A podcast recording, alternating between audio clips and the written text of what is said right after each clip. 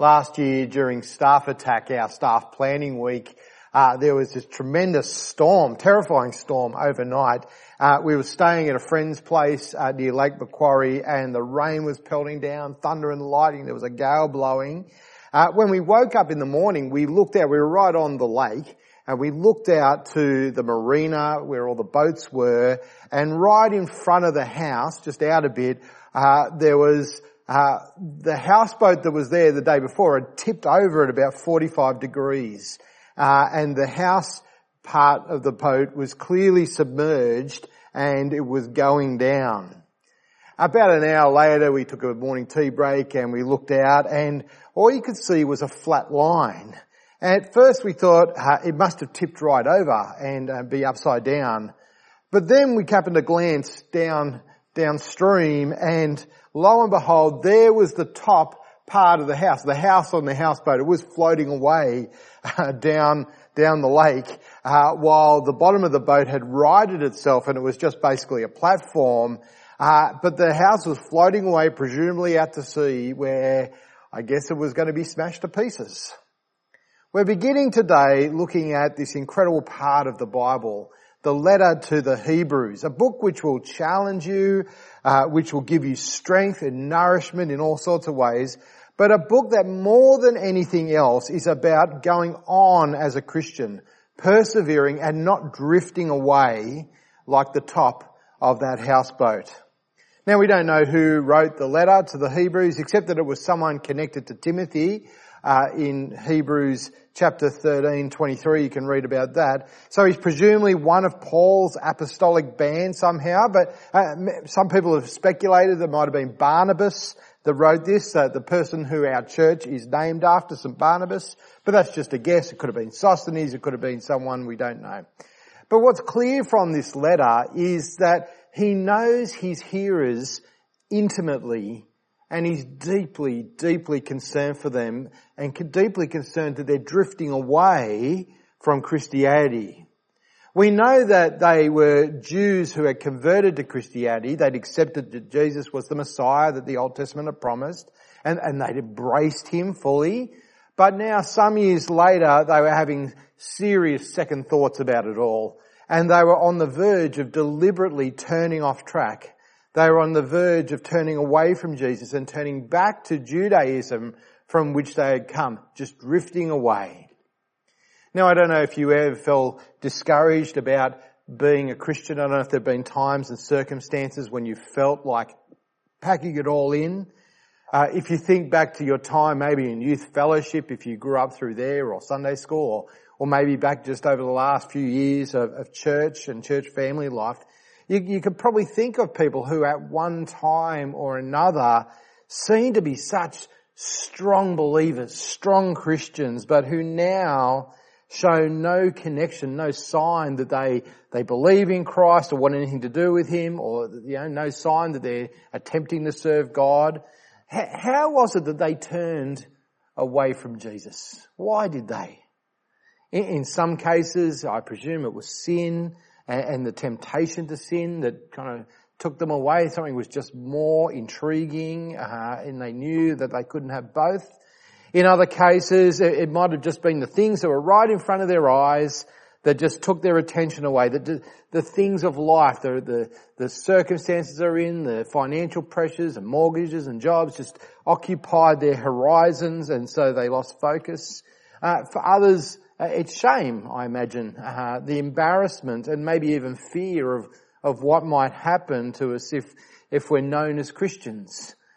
Persecution, opposition, dislike, personal attacks, maybe worse, that many Christians over the world face terrible consequences when they stand up for Christ, and as a result, some unfortunately have fallen away, drifted away. The people Hebrews is written to were facing all those same things themselves. And we'll see that as we work our way through the book. And they were on the verge of making this decision to pack in their faith in Jesus altogether and just go back to Judaism, which was so much more socially acceptable. There's no shame in that. It was much more entrenched in society. It meant that friends and family would embrace them once again who had turned on them. And in one sense, Judaism, with its temples and the land of Israel and the priests, it was just so much more visible, tangible, interesting. And what's more, they knew that Judaism had been given by God himself. So why wouldn't you want to go back to that when it had so much going for it? But the writer sees that there's a terrible danger in it. And so again and again, the writer appeals to his readers not to shrink back, to take care lest there be in them an unbelieving heart, to strive to enter the future world that God has in store for his people, to hold fast, not to enter into disobedience, to hold fast to their confidence, to hold to their original confidence, to have the full assurance of faith. These are the terms that he uses through the book. Have those until the end. And you can see it in the key verse of today's passage in our reading, where we're given the first indication of our writer's concern for his readers. First time it turns up in chapter 2 and verse 1. See what he says there in the first verse of the second chapter? For this reason, we must pay attention all the more to what we have heard, so that we will not drift away. To drift away is to slide, to slip away from. You're sleeping in a houseboat and there's a storm and the bottom half is swept off, the top half swept off the bottom half of the boat, and you end up drifting away down towards the sea lanes. You're playing with a ball on the beach, the tide's running out, the ball ends up in the water and it drifts away. You're not paying attention when you're lying on your surfboard or in your kayak out at sea and there's a rip current and you drift. You can't help it. It can be sudden and swift. It can be slow and imperceptible. But either way, to drift away puts you in grave peril. It's not where you need to be. And so what do you need so that you will not drift away? That you will not drift away from Jesus? What could God say to us so that we will not be distracted by the world and not give up in the Christian race and certainly not deny Jesus when the opposition of the world gets hard, or when the other things that glitter and shine seem so bright and tempting? Well, our key verse gives us the answer. How will you not drift away? The answer, we must pay attention all the more so that we will not drift away. Pay attention. Listen up. Give heed to. And pay attention all the more. That is to give A+ attention to, not like most of us in our school days who gave only maybe barely enough attention to the teachers or to our homework that we could just scrape through in the end. Pay careful attention, A+ attention. Pay attention to what though? He says pay attention to the message we have heard. That is the message about Jesus, the gospel message. Why is it so important? Why does it matter whether we pay so much careful attention and not drift away? Well, the writer gives us two basic reasons, and that's covered here. One, because of who Jesus is, and secondly, because of what's at stake. Because of who Jesus is and because of what's at stake. And so firstly, we should pay more careful attention because of who Jesus is. You might have noticed that the book of Hebrews starts in a really strange kind of way, just kind of launches. It's not like a normal letter that you'd write, or even a normal letter for the Bible where there's no from who and to who at the top like we would write. He just gets straight into it. It's more like an urgent email that you might get from the boss when it really matters and there are no pleasantries, just do this. But you get to our key verse in chapter 2 and verse 1, and notice it starts, for this reason, right? Because of what I've said before, what I've said in the first chapter, for this reason, you need to pay attention. So what is it that he's just said? What is the urgent thing that he's just launched straight into? Well, he's been speaking from verse 1 about Jesus and how he hands down beats anything else that Judaism has ever brought, and if it beats Judaism, it beats everything else in the world. And so there's something that's better than Judaism here that's now, comparable or better than Jesus. No, if Jesus beats that, it beats everything, because Judaism was the religion that God gave. And so whatever great things that Judaism offered, Jesus is greater. And so look at the things he says in that first chapter. Who is Jesus? Well, first of all, he's God's final word. And so that's verses 1 and 2. He says, long ago, God spoke to our ancestors by the prophets at different times and in different ways, but in these last days he has spoken to us by his Son. Yes, the Israelites were greatly blessed to have God speak to them. And God did that in all kinds of ways over a long period of time, at different occasions. Sometimes it was through human messages, like the prophets. Sometimes it was in strange, bizarre, even supernatural ways. He spoke through a burning bush. He spoke through a donkey at one point. On another occasion, he spoke by sending a disembodied hand to write a message on the wall. That's in Daniel. You can read that in Daniel chapter 5. And in fact, the law of Israel, the law of Moses, the thing that they based everything on in the first 5 books of the Bible and the 10 Commandments and all those things, they were given, we're told, by angels. Something obviously otherworldly and amazing. And the author's not denying that. He says that's true. But now he says God has given us a greater word, greater than even that word that was spoken by angels. An ultimate communication. A final way of knowing him. One which the angels and the prophets, they all spoke about and look forward to. But he says in verse 2, but in these last days, God has spoken to us by his Son. That is, there's a finality to the revelation of God in Christ Jesus. In the past, lots of messages, lots of different times, lots of different ways, all sorts of weird and wonderful things. But now, God has spoken by his Son, and it puts an end to the communication. Now, that's not to say that the Old Testament is in any way obsolete or redundant or irrelevant. And again, right through this book, the writer's going to quote the Old Testament as God's words for us, as God says to you, as the Holy Spirit says to you, and he will quote various parts of the Old Testament. But it's always as a foreshadowing of Jesus and who Jesus is in reality. The Old Testament was always pointing towards Jesus, who is the fullness, the realization of God's revealing himself. See, how is it that you know someone? How do you know me? If we've met at all, how do you know anything about me? Well, there's some things you can tell just by looking at me. You can tell just by the screen. I assume that I probably like my food.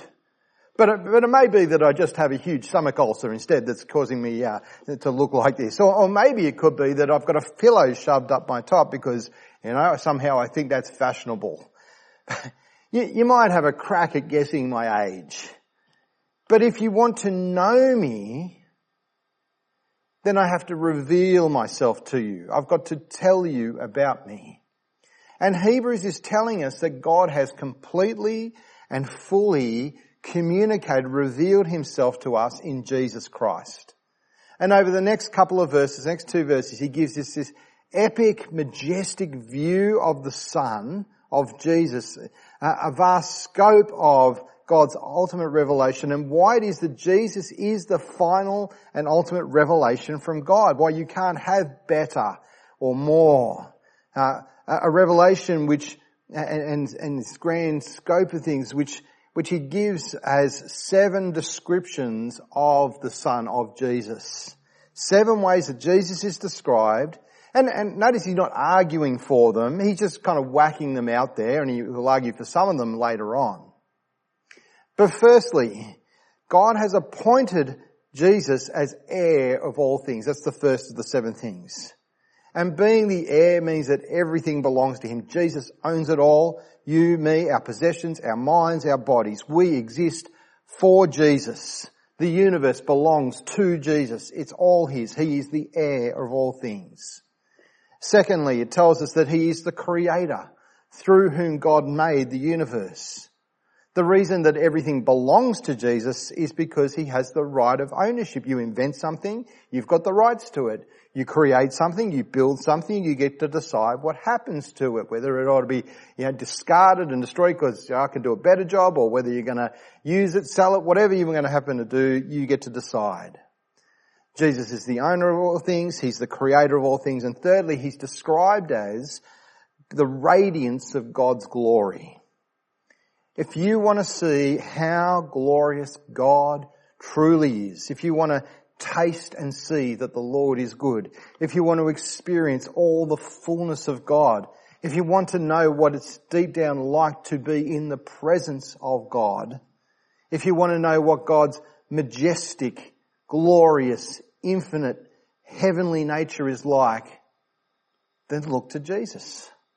He is the radiance of God's glory. Fourthly, he's the exact representation, we're told, of God's being. He's the exact imprint of God's nature, another translation has it. Children sometimes bear resemblance to their parents, don't they? He's a spitting image of his dad, he's a chip off the old block. They look like them in some ways. You can say, well, he's got, mum's eyes or dad's eyes. They act a bit like them. They may have the same sense of humour, or they might have completely rejected it, like my children. People say that Sarah looks a lot like me, only cute. I wonder what they mean by that. But you know what? Jesus the Son is not just like his Father God a bit. He doesn't just remind us somewhat of God or bear some kind of resemblance to God.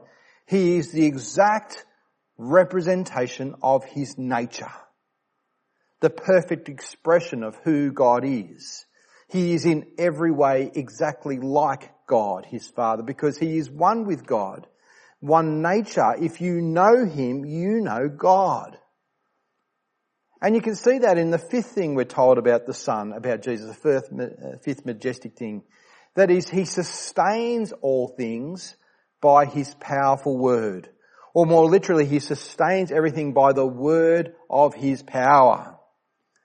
Jesus, the man Jesus, even now, right at this moment, sustains the entire universe, and he does it by speaking. By the word of his power, just by speaking. It's that effortless for him.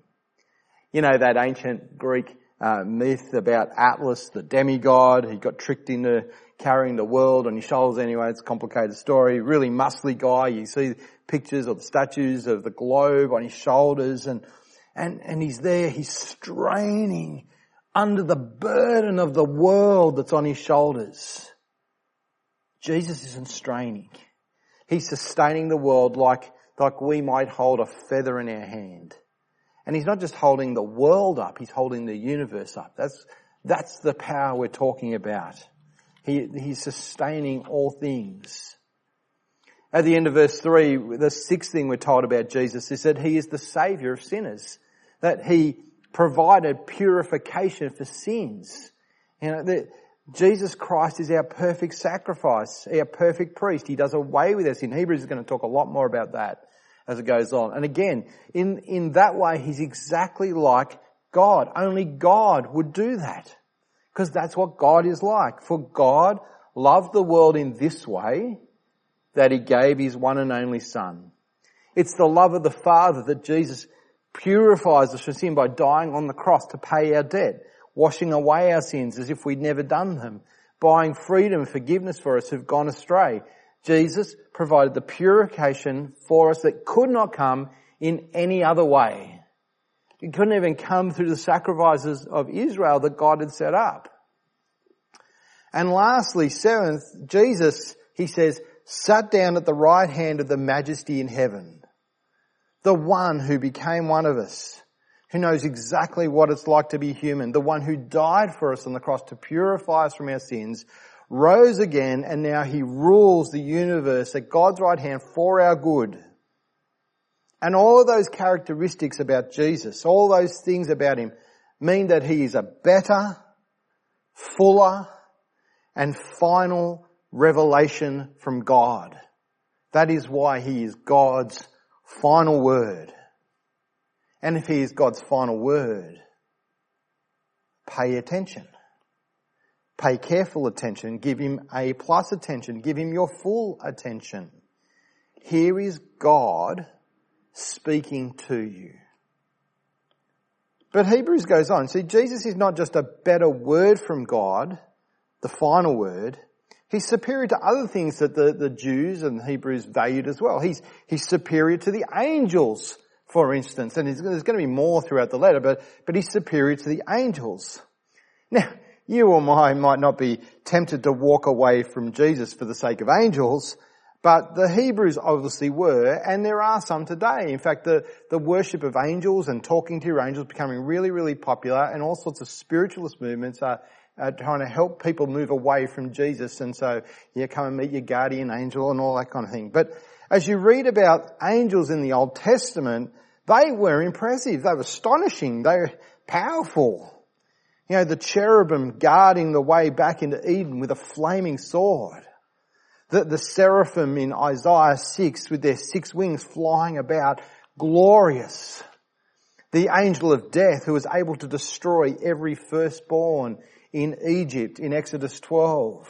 Or again, the angel of death destroying the whole Assyrian army. 180,000 men died that night in Isaiah 37. Impressive. Awesome.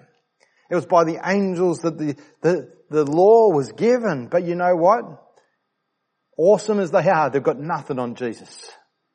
And for the rest of chapter 1, the author goes into various Old Testament quotes comparing what God says about angels, even as impressive as they are, to what he says about his son. And in every way, he proves the truth of his claim in verse 4 that so he became as much superior to the angels as the name he has inherited is superior to theirs. Okay, so why is Jesus so superior to the angels? We know he's the final word of God, but superior to angels, why? Well, because he's got greater status. He's got a supreme status. That's in verses 5 and 6. And he gives a combination of quotes from Psalm 2, from 2 Samuel 7, from Deuteronomy 32, which would all be worth chasing up later. And you need to do the work this afternoon to see it later yourself. But Psalm 2 ends up saying, kiss the Son, lest he become hungry. In other words, bow down before him, surrender to him. He's speaking to the kings and the rulers of the world in the Psalms, and he says, surrender to the Son. Here is the one who is above you all. 2 Samuel 7 speaks of the great King David and of his position and place, and then says, I'll give to him, to David's son who's going to come. I'm going to be that guy's father. He will be my son, and he's going to rule forever. He's going to have status as the royal king, as God's king. And Deuteronomy 32 speaks of the unique role of the only God, unrivaled, unchallenged by any other idol or philosophy. How do the angels stack up to that? Well, verse 6, let all the angels worship him. This Son is so far above the angels that even they have to bow before him and worship, not the other way around. He's superior to them in status. He's superior to them in his reign, which is everlasting. That's verses 7 to 9. The angels, they don't rule anything. They might seem impressive. They may be flaming swords, but they're only just servants. Whereas to the Son of God, he says, your throne, O God, will last forever and ever. Now that's a quote from Psalm 45, which is a royal song about this glorious future figure that God is sending, who is the King. But the King is someone separate to God, but it's also God himself who then reigns in justice and righteousness and is above everyone else, an eternal rule, never ending. It's not like he's ever going to vacate the throne. He's not going to die in favour of someone else and an angel will assume his place. And it's a reign that's over everyone and everything, including his enemies. So verse 13, to which of the angels has he ever said, sit at my right hand until I make your enemies your footstool? What's a footstool? You think about it. A footstool is something at the end of the day. You come home, you're tired, you crash down the sofa and you just want to kick back and enjoy binge watching Netflix or put on your favourite Andre Rieu DVD or whatever floats your boat. But you put your feet up, right? You pull the recliner back or you pull out the ottoman and you whack your feet on it. It's a footstool. But just look at verse 13. He's quoting Psalm 110. Sit at my right hand, says God to this figure, to his son, until I make your enemies, every individual, every philosophy, every nation, everything that has stood against the Lord Jesus, I'm going to make it all a footstool to you, King Jesus. You cannot hope to stand against Jesus. You cannot hope to stand without Jesus. No one can. Everything is at stake. Right? So it's not just who Jesus is, but what's at stake? Life's at stake. The world to come is at stake. You see, chapter 2, verse 5, one verse beyond what we read in our reading, he says we're talking about the world to come. Chapter 3, he talks about you who are recipients of the eternal kingdom. Everything's at stake. It really matters who Jesus is and his reign and that he will subjugate everything and the world to come. And so we've got to pay careful attention. A+ attention, undivided attention. And pay attention to him because this world is his and so is the next. Pay attention because he is God's final word. Because he's superior in every way to even the most glorious of beings who've ever existed and interacted with humanity. And pay attention because he's going to reign forever. He's God's king now and forever, the judge, the ruler, supreme. Now, there are all sorts of implications that we could draw out and that Hebrews is going to draw out for us over the coming weeks. Implications about the supremacy of Christ and how he reveals God perfectly. But I just want to finish by giving you three implications. Three that Hebrews itself draws out. First one's confidence. This should give us awesome confidence, supreme confidence, confidence that we really do know God. Because Jesus is the supreme revelation of God. There's no ifs or buts or ands, no grey areas, no uncertainty, because Jesus has revealed God and fully revealed him, and we can trust him. We can have certainty, we can know for sure, because God has spoken to us in his perfect word. God has spoken to us in his Son. Hebrews 6 is going to go and say, we have this hope as an anchor for the soul, firm and secure. Chapter 10 is going to say we have confidence to enter into God's holy place. So the throne room of God, we are connected because of Jesus. God has given us his promise and he has sworn by his word that he will save us. And so certainty, confidence, people accuse us of arrogance. It's not arrogance, it's humble trust and confidence that God is good for his word. So that's the first implication, confidence. Second one, there's also joy. There's joy that flows from that confidence. He says, let your heart be filled with a warm, deep glow of gladness, a deep, rich contentment of peace. Our God is there and he's not silent. He hasn't left us on our own. He speaks to us, rejoice. And God hasn't given us a half-hearted, vague, mysterious revelation. He hasn't given us a code that we need to crack and that only the biggest brains can figure out if they're really smart. He's given us clearly in radiant glory his Son, the King, the Saviour. So rejoice in your knowledge of him. But the third implication I want to draw out is the one that the writer to the Hebrews is hammering home for the majority of the letter. We've got to pay careful attention. God has spoken, so listen to him. Listen up good. That's what Hebrews is saying. You've got to pay attention to Jesus. Why? So that we will not drift away. There are all sorts of pressures in life which will tempt you into giving up on Jesus.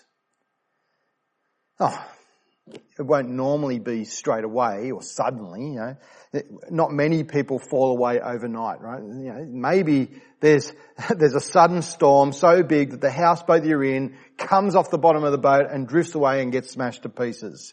But normally, you know, the usual way it happens is a slow process, a series of little steps, just one small decision after another. That's the usual way that someone just drifts away. So what's going to keep us going?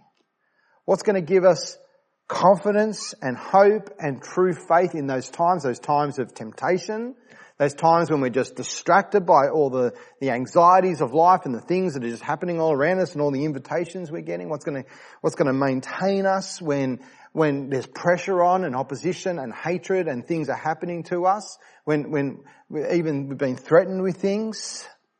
What will keep us going? Paying attention to Jesus. Paying careful attention to Jesus. Keep your eyes on him. Fix your eyes on him. Listen to him. Know who he is. Know what he is. Where he sits. Know what he's done to save you. Know that he is right now ruling and sustaining this world. Know that even his enemies, as strong as they might be, and they might be your enemies too, they're going to be but his footstool. Right, that he's going to take his ease and put his feet up on. That's paying attention. That's what will keep us strong in him. So pay attention to him so that we will not drift away. Let's pray. Father, we thank you for this awesome letter. And we thank you that Jesus is your final word to us. Ultimate revelation of you, the exact imprint of your being, the radiance of your glory, the Son who gives us intimate knowledge of our Heavenly Father, and not just so that we might fear and cower because of our sin, but he's provided purification for our sin, and he has taken up life again and promises an eternity because he reigns forever and he's powerful over all. Help us not to be distracted. Please protect us from temptation. When we face those temptations, help us to say, no, it's not worth it because Jesus is amazing. He's the only one who is worth it. When we're distracted and our attention's blocked by things around us, help us to remember whose we are, remember who the King is, and to remember that everything is for his purpose and to put our lives in your hands and to not walk away. And we pray, please, when there's opposition, that we would stand up, and be counted, that we would not be afraid, but we put our confidence in you, knowing that even if the world should take our life, that we're safe in you, the one who gives eternal life. And so, Father, give us a boldness and a courage to stand for you in everything, in every way, and help us to be like the writer to the Hebrews, desperate for others to make it too. We pray when we see our brothers and sisters in Christ struggling along and tempted to give up and drift away, that we might be there urging them, encouraging them, pushing them forward. When we see those outside of the kingdom and the destiny that they are enemies who are going to become a footstool, help us to plead with them and show them this glorious Son, the one who makes all the difference, the one you have given, your final word, Jesus. And we pray that we'd have the joy of seeing them come to life. And so give us confidence, give us great joy in your promises, and help us to pay attention and never drift away. Amen.